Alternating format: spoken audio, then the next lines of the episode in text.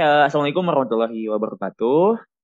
Balik lagi bareng saya Irfan di teman duduk podcast. Uh, Alhamdulillah bisa rekaman lagi untuk episode reguler. Biasanya saya kayak bacain puisi gitu dan kadang monolog. Nah sekarang itu alhamdulillah saya udah kedatangan seorang kawan lama gitu ya, kawan kuliah satu jurusan, satu angkatan juga. Uh, mungkin saya bakal ngundang langsung tamu saya, tamu di teman duduk podcast untuk langsung kenalan nih, Pik. Silahkan, Pik. Ya, assalamualaikum warahmatullahi wabarakatuh. Waalaikumsalam. Ya, uh, podcast Irfan ya. Alhamdulillah ya. Sebelumnya kenalkan uh, nama Taufik ya, Taufik Hidayat, ya, seorang ya alumni UPI dan sekarang alhamdulillah diamanahi sebagai guru agama di SD Karangmekar Mandiri 1. Oke. Ada lagi pik informasi mungkin status, uh, status dan lain sebagainya. Uh, statusnya kalau status pekerjaan alhamdulillah uh, PNS, status sosial alhamdulillah sebagai seorang bapak dengan dua anak dan waduh. istri. waduh, waduh, waduh. Nah, uh, itu PNS dari kapan pik? Tes CPNS tahun berapa dan diangkatnya ya otomatis tahun kemudian ya? Kalau hmm, diangkatnya. Ya, tes nama tesnya tahun 2018 akhir ya. Uh, 2019 diangkat. 2018 uh, kebetulan dulu itu tes pertama tes CPNS dengan menggunakan sistem CAT ya. Jadi hmm. komputer assist test gitu ya. Jadi ya tesnya benar-benar menggunakan on, uh, komputer dan data apa online secara ter, langsung ke pusat gitu ya. Jadi hmm. saya alhamdulillah sih waktu tes angkatan saya itu lebih meminimalisir yang namanya kecurangan uh, tegukan kecurangan lah gitu. Mm -hmm. Jadi benar-benar hasil tes kayak gitu dan itu yang yang diterima gitu.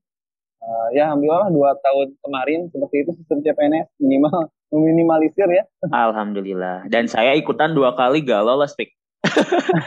yang yang kemarin yang 2019 itu oh, masuk ke tiga sebenarnya tiga tiga besar ya, di sekolahnya. Hmm. Uh, tapi di nilai akhir tuh kedua sih. Dan saya emang oh. gak terlalu emang gak terlalu niat dari awal gitu karena emang nah, pengen beresin dulu tesis sebenarnya. gak niatnya langsung kedua sih jagoan sebenarnya si SKB-nya tuh ketiga tapi tapi di S oh, SKD-nya SKD-nya uh, jadi total teh ternyata beda tipis lah sama yang ketiganya gitu. Hmm. nah oh, tapi emang yang apa Nanti mah niatkan insya Allah lulus. Amin amin. Tapi yang yang menang itu sebenarnya udah hampir mendekati 35 pik. Kayaknya udah udah oh. nyobain berapa kali CPNS gitu udah berpengalaman. Oh, iya, iya. iya. Kalau saya iya, mungkin mudah-mudahan lah ada di periode selanjutnya ada, gitu. Ada kesempatan lah. amin amin. Nah oke okay, uh, eh, jadi teman-teman kita tuh uh, format podcastnya saya tadi udah briefing gitu ya sama Taufik bahwa kita tuh pengen ngobrol ngalir aja. Saya sebenarnya udah nyiapin beberapa pertanyaan, tapi nanti mungkin bakal ke mana-mana. Tapi uh, ya gak jauh-jauh dari pendidikan dan keislaman sesuai dengan bidang kita ya, Pik ya. Ya. Kita dari di lulusan sama-sama uh, pendidikan agama. Nah, kita lulusan dari ilmu pendidikan agama Islam UPI Bandung, angkatan 2012. 2012. Udah tua banget ya, Pik ya. uh, IPA itu sekarang udah ya. lulusan, eh lulusan, udah angkatan 2020, Pik. Udah angkatan 2021. oh iya ya, gak kerasa udah hampir 10 tahun. Gitu, 10 uh, udah tahun hampir gitu. 10 tahun gitu. Nah oke, okay, Pik, sebelum kita ngobrol nih ya tentang PAI, pembelajarannya di yeah. masa pandemi ini, uh, kabar kamu, Pik, sama keluarga uh, gimana tuh? Kabar? Nah, kabar, ah, kabar. Alhamdulillah. Alhamdulillah. Alhamdulillah sih uh, semenjak awal tahun, akhir tahun dan awal tahun mendapatkan amanah ya, amanah dari keluarga kami gitu ya, amanah berupa anak nambah satu. Terus di satu sisi nambah amanah pekerjaan juga untuk istri gitu ya. Alhamdulillah istri, istri saya juga keterima CPNS kemarin ya. Di, Alhamdulillah ya Pak keterima CPNS dan sekolahnya kebetulan di belakang sekolah saya juga gitu. Ah mantap mantap. Jadi deketan bisa bareng. Ya emang hmm. rezeki ya Pik ya. Nah, uh, iya insya Allah. Dengan sih ada tantangan lain juga itu. Uh, jadi anak ya, sekarang ngurus anak. Aja ditambah tambah dua anak ya hmm. harus ada yang dikorbankan. Uh, uh. Nah ya, itu itu gimana Pik ceritanya bisa Itu gimana ceritanya bisa uh, bagi-bagi tugasnya gitu? Soalnya kan kedua-duanya kan kalau dulu kan kalau iya kalau dulu saya kan kerja istri yang ngasuh. Sekarang mau gantian. Kadang saya ngasuh, istri yang kerja bener-bener lah. Sekarang lebih jadi uh, rumah tangga tidak hanya berat sebelah gitu ya uh, kehidupan rumah tangga gitu ya. Kayak hmm. kan kebanyakan orang-orang zaman dulu ya rumah tangga istri khusus di dapur gitu ya terus sementara suami kerja. Sekarang ya kita bagi-bagi tugas aja gitu. Jadi kalau kerja ya kita sama-sama kerja. Ketika di dapur ya kita juga gantian gitu ya di dapur misalnya. Terus di ya tentang apa tuh cara nyuci, beres-beres uh, tentang rumah tangga, pokoknya semuanya ya tuh anak juga termasuk ya gantiin hmm. popok, mandiin, ya masing-masing maksudnya gantian gitu, gantian hmm. kerjasama lah. Walaupun waktu di awal ya sempat ada gap gitu ya, ada ada apa tuh karena masih di awal tapi sekarang alhamdulillah sih sudah terbiasa mm-hmm. dengan kondisi sekarang alhamdulillah mm-hmm. paling okay, okay. yang jadi kesulitan tuh yaitu uh, membagi pekerjaan ketik apalagi kalau misalnya harus kerja barengan. Ah itu udah luar biasa ribetnya. Itu Bukan anak harus, uh, uh, apa ya dibawa ke sekolah pik atau ada dititipin gitu ada pengasuh uh, atau gimana? Ya tergantung kegiatan aja sih. Kalau jadi kalau misalnya uh, di sekolah cuma tiket gitu ya nggak hanya diam kebanyakan diam gitu ya, ya bisa bawa anak yang paling besar atau yang paling kecil. Hmm. tapi kalau misalnya lagi rapat atau lagi ngajar ya payah nah gantian. Atau enggak kalau misalnya dua-duanya kayak gitu uh, ke neneknya dulu sementara sampai siang gitu hmm.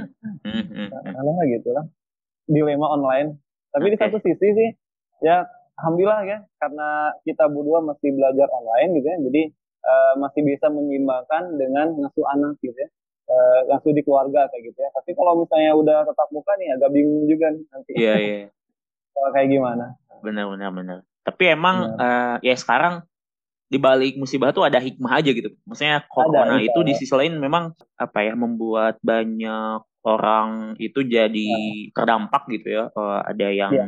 kehilangan harta benda pekerjaan dan sebagainya tapi di sisi lain juga ada banyak hal-hal lain yang bisa menjadi bahan pembelajaran sebenarnya untuk manusianya okay. gitu ya. Hmm. Nah, ah. terkait dengan pembelajaran dan hikmah, uh, kamu ah. selama setahun pandemi ini udah setahun ya dari Maret ke Maret. Tahun, tahun pas Maret kemarin. itu Satu, kamu kamu ada, ada Eh, Kemarin ada, ada perayaan perayaan satu tahun belajar online. Kamu ada refleksi khusus gak Pik tentang corona nih, tentang COVID gitu? Ada ada ada kesadaran yang didapat dari selama setahun wabah ini? Iya, kalau misalnya sadarnya banyak lah, alhamdulillah semenjak pandemi gitu ya minimal jadi lebih melek melek IT gitu ya kalau dari sisi guru gitu ya. Hmm. Kalau sebelum ada ini kan sebelum ada corona ah gak, gak terlalu niat lah bikin video pembelajaran gitu ya, mm-hmm. bikin animasi, bikin apa. Sekarang semenjak corona ya kita harus belajar zoom, belajar edit video gitu ya, khususnya mm-hmm. ya guru muda gitu ya. Guru mm-hmm. muda harus bisa gitu lah, bikin video. Bahkan sekarang juga semenjak pandemi jadi youtuber, maksudnya belum ada itu ya. Tapi lima setiap minggu upload YouTube, upload ke YouTube gitu ya. Jadi ini enggak apa ya ditonton oleh siswa dan sebagainya. Memang bisa aja sih kita selaku guru ya tinggal nge-share video orang lain gitu ya orang video uh, YouTube dari orang lain terus kita hmm. ke siswa tapi kalau saya Kurang, ya? itu asal gak enak gitu ya eh, benar, benar. ini saya loh ini siswa saya loh masa uh. orang lain ngajar gitu uh. jadi nggak serak gitu ya jadi bisa aja sih secara praktis yang memang ada guru orang lain tuh uh, pekerjaannya itu apa ya jadi berkurang sebagai guru itu gitu makanya hmm. kemarin kan ada rumor gitu ya guru tuh gak kerja, guru makan gaji buta gitu ya. ya maksudnya kalau secara guru makan gaji buta pasti saya tersinggung gitu ya karena saya juga guru. Tapi kalau dibilang guru ada yang makan gaji buta saya tidak akan tersinggung karena memang faktanya ada gitu. Hmm. Faktanya ada. Hmm. Apalagi di awal-awal pandemi gitu.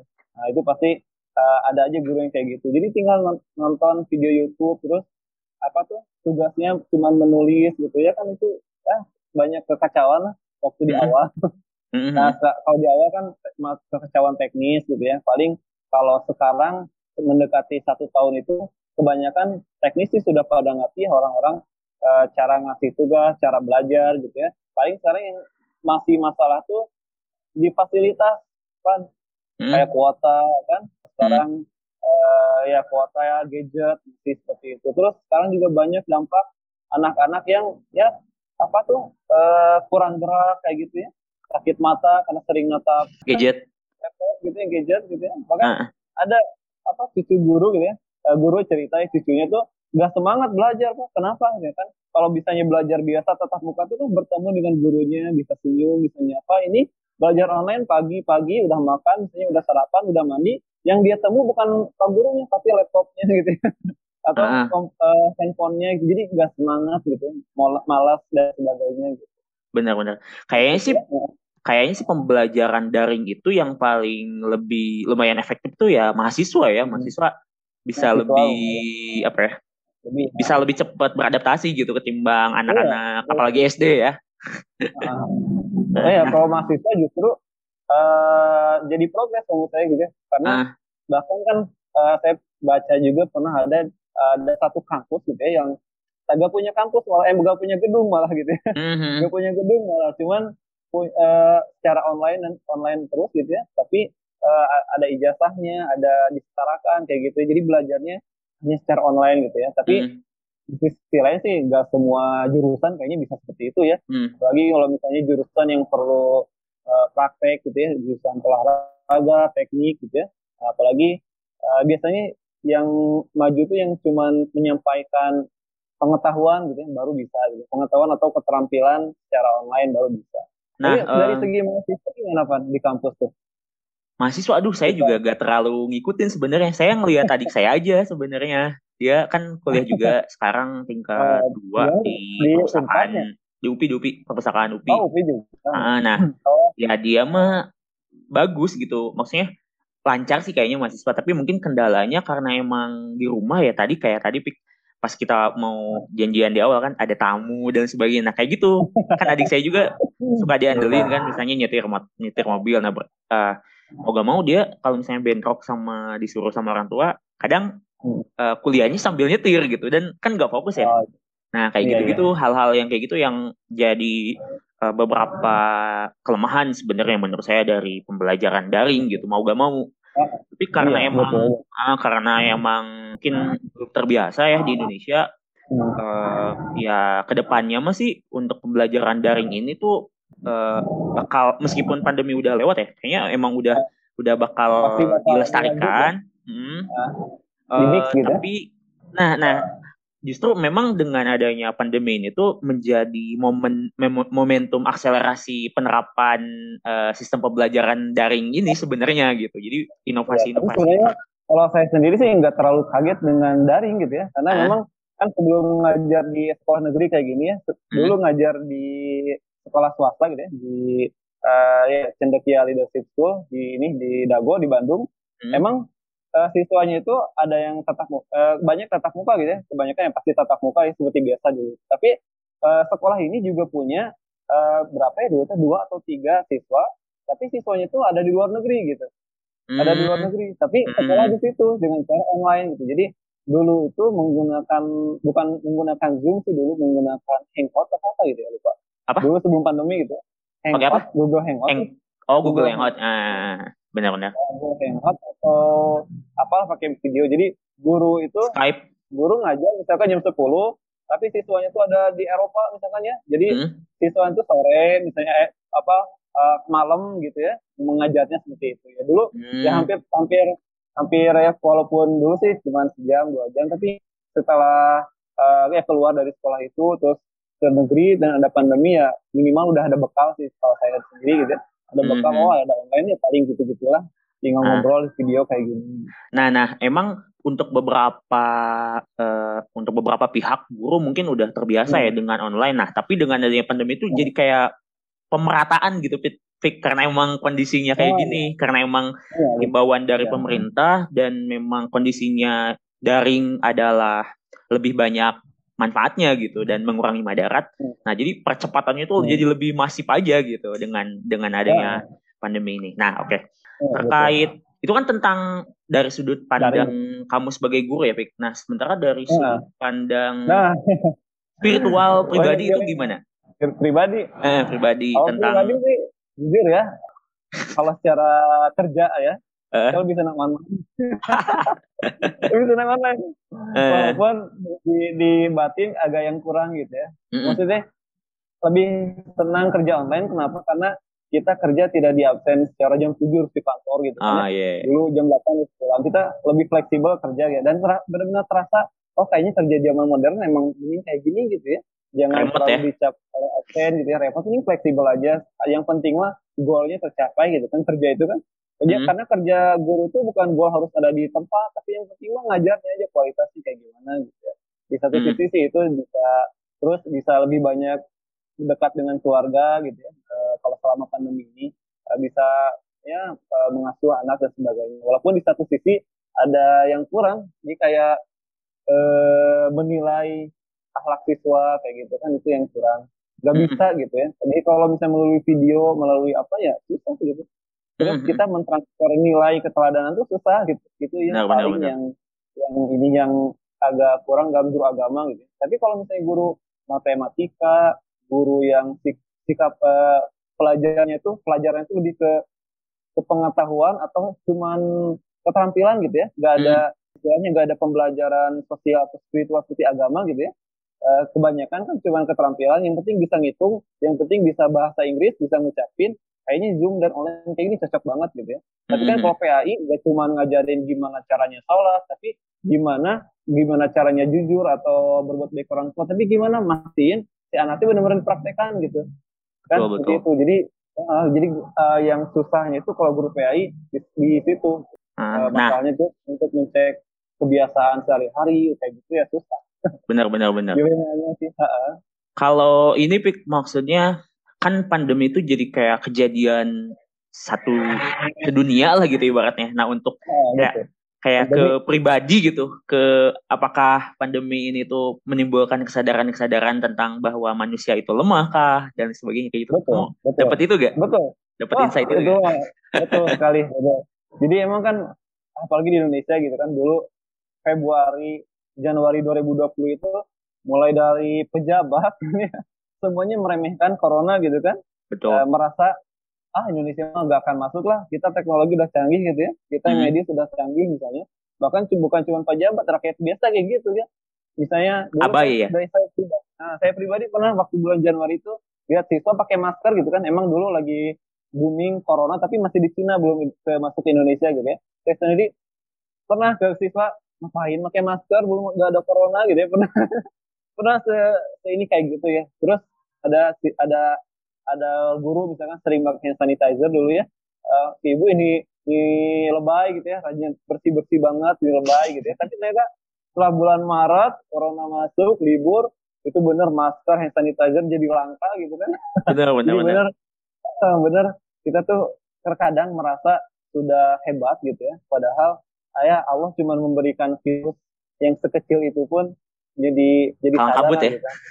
Uh, kalang kabut benar luar biasa. Tapi semuanya sih kayak gitu. Hmm. benar Hampir benar. semua kalang ya um, kayak sendiri gimana kan sama sih saya juga ya mau gak mau sih kan uh, ada lah gitu ya segelintir orang yang yang mengagungkan dirinya sebagai manusia gitu. Bisa membuat inovasi dan sebagainya dan sebagainya. Tapi ternyata hmm. pada kasus kejadian luar biasa ini tuh ya manusia nggak ada apa-apanya gitu lemah. Nah, bahkan betul, negara betul. setingkat Amerika oh. dan sebagainya nah. yang yang yang dikatakan negara maju pun ya sama hancur gitu. Maksudnya bukan nah. hancur sih kayak eh remuk lah ibaratnya dan sebagainya. Tapi mungkin respon mereka tuh menurut saya uh, bagus hmm. gitu. Dan ini yang harus ditiru oleh muslim oleh Indonesia yang mayoritas negara muslim. Kan kayak mereka mengembangkan vaksin dan sebagainya penanganan terhadap coronanya bagus. Nah sementara kadang-kadang ya mau mau gak mau ya kita harus harus mengakui Indonesia kayak gimana nih gitu. Maksudnya kita harus kita harus melihat diri kita sendiri. Uh, ya, ya mungkin maksudnya kita mengkritisi pemerintah tuh bukan dalam artian kita benci sama pemerintah Betul. sama orangnya kan, tapi mungkin kita ya. tuh gedeg sama ke, ya. kebijakannya ya, yang yang yang kayak tadi kan kata kadang, kadang corona tuh dia di gak tahu ya di luar negeri kayak di Indonesia tuh corona datang semua gejolak politik dihubungkan gitu kan ya, gejolak agama dihubungkan, gejolak sentimen Cina dihubungkan. Gitu. Benar benar benar. Emang di satu sisi kita kadang kita juga mikir kita diserang virus corona tuh kita gak kompak loh benar gak benar kompak benar. gitu kan kompak semua ke sini bahkan pecah kayaknya kalau misalnya kita perang misalkan melawan negara lain kayaknya bakal sama kayak gitu gitu karena memang kemarin juga di di fase awal ya kalau nggak salah yang bisa menekan corona tuh negara ini negara apa negara diktator justru ya. Kayak ini apa Vietnam? Salah satunya Vietnam, Vietnam yang ya, uh, komunis lah gitu. Korea Utara katanya. Uh. Korea Utara jadi memang kalau dalam suatu situasi darurat kayak gini memang harus diktator sih. Jadi satu komando semuanya uh. sama gitu ya. Benar, jadi kalau demokrasi semua punya suara ya ya bingung gitu. Gak ada bakal masing-masing kayak gitu. Benar, benar. jadi uh, jadi jadi kurang juga. Dan dan di kondisi genting kayak gini tuh ya kita bisa kayak uh, melihat sifat asli hmm. warga di sebuah negara gitu. Ternyata Indonesia di di apa ya di di tengah situasi yang uh, membingungkan kayak gini tuh uh, malah ada pejabat yang korup lah dan, ah, dan yang dikorupsi ya. Dana bansos berarti kan kayak ternyata sikap mental pemimpin tuh ya. di atas itu ternyata ya, kayak gitu nih apalagi rakyatnya gitu maksudnya uh, ngeri, kayak ya. kayak polarisasi politik tuh hmm. kirain bakal ngeri, bakal dikesampingkan ternyata mal, malah tetap runcing gitu dan sebagainya itu yang yang bikin ngeri, ngeri. yang bikin saya pribadi tuh jadi namun sih gitu jadi ah jadi kacau gitu pik ternyata iya. ternyata pelajaran yang yang yang kat, kalau kata Agi mah corona ini harusnya menjadi uh, momentum lah gitu untuk kita hmm. bermuhasabah dan sebagainya ternyata enggak gitu eh, ya mungkin enggak. ada tapi itu segelintir orang aja segelintir. Ternyata, uh, ternyata di ternyata di medsos mah perang-perang apa ya Enggak. yang ujung-ujungnya tuh polarisasi ke ke apa ya ke capres dan cawapres yang belum habis itu asal lah gitu mereka Nah, emang uh, dari segi momentum gitu ya, momentum corona datang ke Indonesia ketika habis pilpres. ah. Emang ketika di Indonesia sedang ada polarisasi polarisasi pilpres, polarisasi agama ngarahnya dan ah, ya kayak gitu lah. Jadi banyak ininya, banyak banyak jadi makin nambah masalah. hmm. Dan dan dan saya juga dapat kesadaran lagi bahwa kita itu ternyata masih mengabaikan ilmu pengetahuan gitu dan betul, hasil riset lah gitu. Maksudnya ya. jadi kayak abai aja padahal menurut saya kalau misalnya hmm. dari awal kita bukan bukan menuhankan hasil penelitian ya, tapi lebih ke hmm. menjadikan hasil penelitian itu sebagai uh, bahan dalam pengambilan keputusan gitu. Kan ini nah iya dari kita kan penelitian juga kurang kan. Bener-bener. Tapi maksudnya Pada, ya, ya harusnya penelitian tuh, kurang kualitas penelitian juga ya punten-punten. Kurang gitu kan. Maka, dan, makanya dan, agak kita juga ragu menjadikan penelitian orang sebagai acuan untuk kebijakan. Gitu. ya. Gitu jadi uh, kalau kalau dibicarakan banyak minusnya emang. Dan so, harusnya sih uh, hmm, dan harusnya kejadian ini tuh jadi pelajaran banget untuk ke depannya kalau misalnya di sebuah negara berkembang satu virus tertentu ya kita harusnya sigap gitu uh, jangan lagi mengulangi kesalahan-kesalahan yang nggak penting gitu, terutama yang dipertontonkan hmm. oleh elit politiknya, oleh ya, para pejabatnya. Uh. Ya, sekarang aja rebutan kuasa ah, kan. Hmm.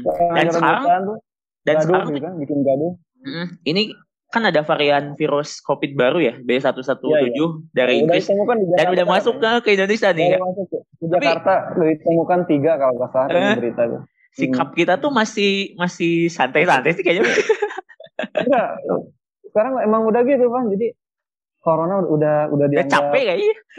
udah udah udah udah bosan jadi uh. corona udah dianggap ah biasa lah gitu. Uh, benar benar benar. Jadi, uh, sekarang corona corona gitu ya udah makin tinggi tapi saya sendiri jadi makin santai keluar gitu ya. Mm-hmm. Sedangkan dulu ketika bulan Maret April itu paling was was setelah corona masih cuma puluhan gitu ya. Uh. Kebalik gitu. Jadi kayaknya orang-orang juga sama kayak gitu. Tapi ya ada sisi positifnya. Sekarang masker udah jadi rutinitas lah kalau di sekitaran Cimahi, Cimahi Bandung gitu. Ya hampir hampir kalau ke jalan pasti pada pakai masker kecuali uh, beberapa orang tuh kan maskernya di, uh, gak bener makanya kayak gitu lah pasti ada. Dan memang nah. sekarang juga si COVID ini tuh udah kayak makin merangsek ke desa-desa gitu, Pik. Bahkan di kecamatan saya hmm. juga ada ada satu pesantren. Tapi, uh, huh, itu di di satu kecamatan saya gitu. Itu hmm. positif gitu, pada positif. Tapi emang nggak oh. terlalu rame gitu kabarnya. Jadi emang udah oh. masuk ke desa-desa. Ya mudah-mudahan sih ke desa saya enggak gitu. Tapi memang pas Jumatan yang pakai masker paling dua orang, Pik.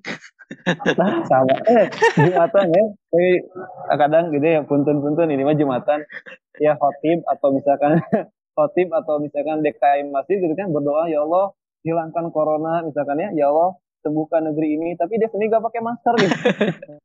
Ya ya ya maksudnya ya, itu ya. ada paradoks gitu ya. nggak pernah lihat gitu kan ada khotib gitu ya dari awal ke masjid dia nggak nggak pakai masker loh gitu kan jaga jarak. Terus ketika dia dia berdoa gitu ya ya Allah hilangkan yang intinya mah hilangkan corona hilangkan pandemi ini gitu ya kan. Jadi kan satu sisi kalau dia dia aja ikhtiarnya gak ada gitu ya. Walaupun ya bagus sih berdoa tapi yeah. kan ya gitulah aneh sikap sikapnya tuh kontradiktif sama kontradiktif. sama hmm, betul, perkataannya betul. lah gitu betul betul betul masih mending pik yang masih mending yang yang yang kayak gitu ada juga misalnya kayak kan kayak juga tuh sama jamaah gitu uh, dan ada juga kayak kayak ustadz-ustadz atau kiai-kiai yang kayak uh, apa ya, apa ya kayak menganggap konspirasi dan sebagainya. Saya tuh secara oh. pribadi ya, saya udah namun sih gitu percaya sama sama sama konspirasi-konspirasi kayak gitu padahal penelitian udah hmm. jelas-jelas banyak uh, apa ya menunjukkan kalau virus itu nyata gitu, banyak korban-korbannya bahkan benar. apalagi kan kemarin nah kemarin ini kan ya ada salah satu guru kan kena corona gitu ya. Hmm. sekarang udah selesai saya ngobrol-ngobrol gitu bu gimana gejala corona itu kan salah satunya emang uh, si penciuman hilang gitu kan ya hmm. penciuman hilang batuk terus pusing terus ngap bener kerasa gitu hmm. dia dia gak punya asma gitu gak punya asma gak punya apa tapi napasnya emang agak jadi lebih pendek katanya napas hmm. agak lebih pendek tapi sekarang hamil udah sehat lagi gimana kalau misalnya kan ya itu kan dia sehat dia normal apalagi kalau corona ini nempel ke orang yang memang udah penyakitan gitu. Hmm. Kayaknya ya nafasnya makin pendek, pendek ya makanya ke sebenarnya gitu ya kalau yang atau ini mungkin bisa dikoreksi gitu ya corona itu kan virus uh, dia tuh sebenarnya kalau dia menempel ke orang yang sehat gitu ya imunnya sehat badannya sehat gak punya penyakit dia aman-aman aja gitu ya. Aman-aman aja sebenarnya nggak usah terlalu khawatir gitu ya harusnya mah. Tapi yang dikhawatirkan tuh dia nempel ke orang yang punya penyakit sebelumnya gitu sehingga menyebabkan kematian dan lebih parah kayak gitu. Jadi hmm. kadang saya sih di satu sisi kita lihat terlalu paranoid banget gitu ya. Yang penting imunitas aja tambah kuat gitu ya. Imunitas tambah kuat, masker ya pasti itu harus kayak gitu. Jadi uh, sih ke satu sisi yang mungkin bisa dikoreksi penilaian saya seperti itu sekarang gitu. Yang penting sekarang mah ya protokol kesehatan laksanakan, imunitas kuatkan gitu kan dengan dengan uh, vitamin dan olahraga kayak gitu. Nah, tapi masalahnya Pik, yang sehat itu kan jadi jadi carrier ya, jadi pembawa lah ya, gitu, yang jadi jadi Betul. jadi medium penularan terhadap orang yang Betul. yang sakit. Tapi saya juga melihat oh. banyak orang-orang yang gak punya penyakit uh, hmm. kayak jantung dan sebagainya, tapi tetap parah aja Pik gejalanya. Berarti kan menunjukkan uh, respon uh, tubuh seseorang terhadap COVID itu emang beda-beda dan kita gak tahu gitu. Makanya justru ah. justru uh, kita tuh jangan mengabaikannya gitu. Jadi kita ha ya, tetap harus waspada, waspada lah gitu, ya, tapi nggak paranoid kayak gitu. Nah ah. kemudian dengan adanya varian virus baru yang uh, beberapa informasi yang saya baca itu uh, kayak kayak apa ya daya tularnya lebih tinggi sekian puluh persen dari yang sebelumnya. Berarti kan mutasinya itu hmm. cepat banget. Nah, uh, hmm. dengan dengan maksudnya dengan tadi tidak menyepelekan itu menjadikan uh, kita berharap si COVID ini penularannya jadi rada lambat gitu. Menurun gitu. Nah, kayak ya, gitu. Betul, tapi di satu sisi gitu ya. Kadang emang sih kita harus paranoid dan waspada luar biasa gitu ya, tapi di satu sisi kadang berlebihan gitu. Misalnya kayak sekolah ditutup gitu ya, kompleks ditutup gitu kan kasihan, maksudnya kasihan misalnya pedagang gitu kan uh, yang pengen lewat nggak nggak bisa gitu ya. Jadi efeknya itu sebenarnya emang gitu ya yang harus di yang saya pernah baca di negara mana gitu ya. Jadi yang yang harus diselesaikan teh solusi pertama itu tambah tambah imunitas gitu ya. Tambahkan vitamin tambah imunitas terus lindungi yang orang yang benar-benar emang lemah gitu. Jadi jadi jangan semua di lockdown gitu. Jadi jangan semua di lockdown jadi misalkan corona uh, apa di satu kompleks di satu daerah misalkan ya uh, yang kira-kira sudah lansia, yang sudah anak-anak, nah itu yang dilindungi, itu yang jangan keluar rumah gitu ya. Nah sedangkan orang yang produktif kayak kita yang masih muda, sehat kayak gitu ya, nah itu silakan, misalkan boleh keluar, ditambah imunitasnya, ditambah vitaminnya, disuplai kayak gitu ya. Harusnya mungkin seperti itu. Jadi corona bisa ditekan, ekonomi tetap lancar, gitu ya, pendidikan lancar dan sebagainya gitu. Jadi kadang uh, ya gitulah. kita tuh pengen pengen menyelesaikan semua masalah tapi nggak kena gitu Hmm.